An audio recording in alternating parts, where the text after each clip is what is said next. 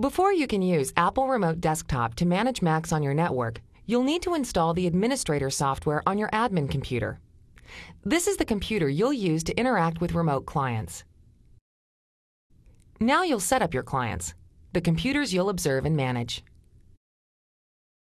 My clients are running Mac OS X version 10.4, so they already have version 2.2 of the Apple Remote Desktop client software installed. You'll need administrator access to your client computers to set up Apple Remote Desktop.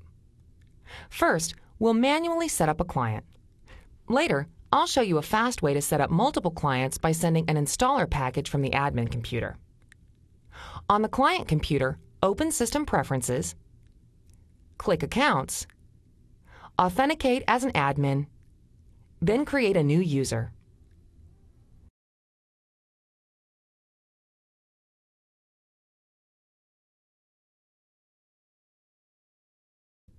It's a good idea to allow this user to administer this computer, so I'll select this box.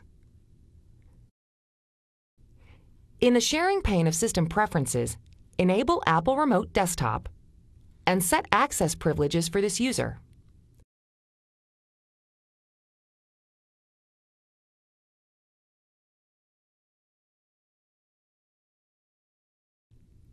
I can select all of these checkboxes at once by pressing the Option key when I select the user.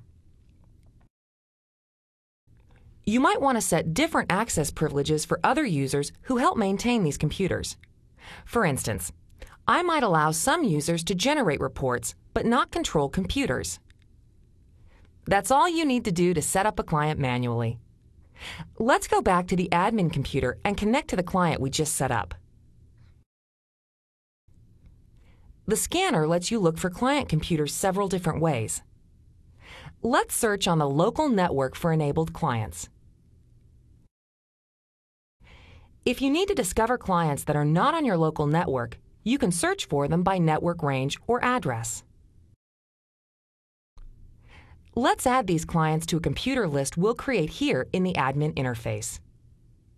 From the File menu, choose New List from Selection.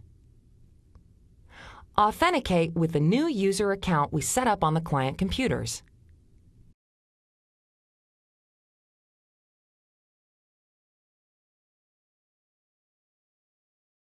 And name the list.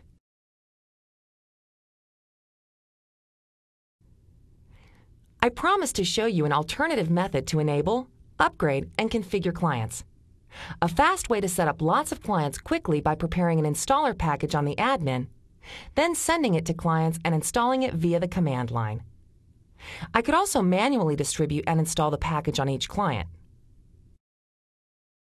From the File menu, choose Create Client Installer.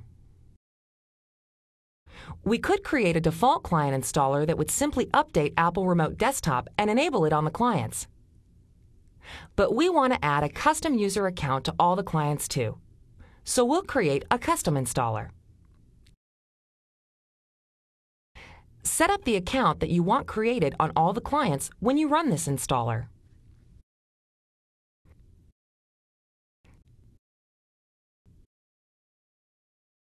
To set the account access privileges, click here.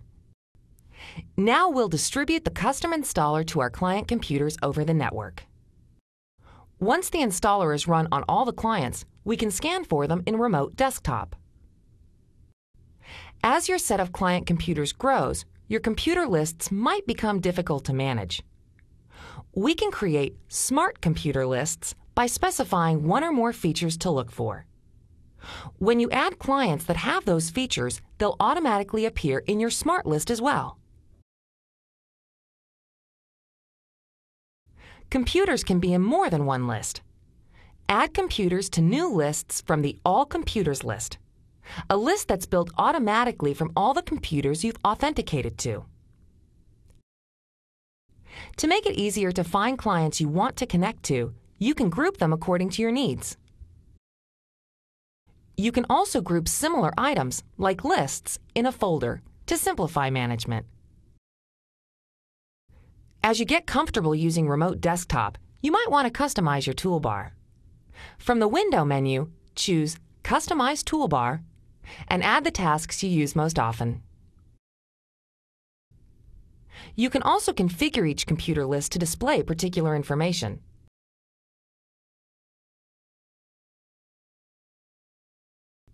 For this list, I'll set these view options. Now we're ready to start observing and interacting with client computers.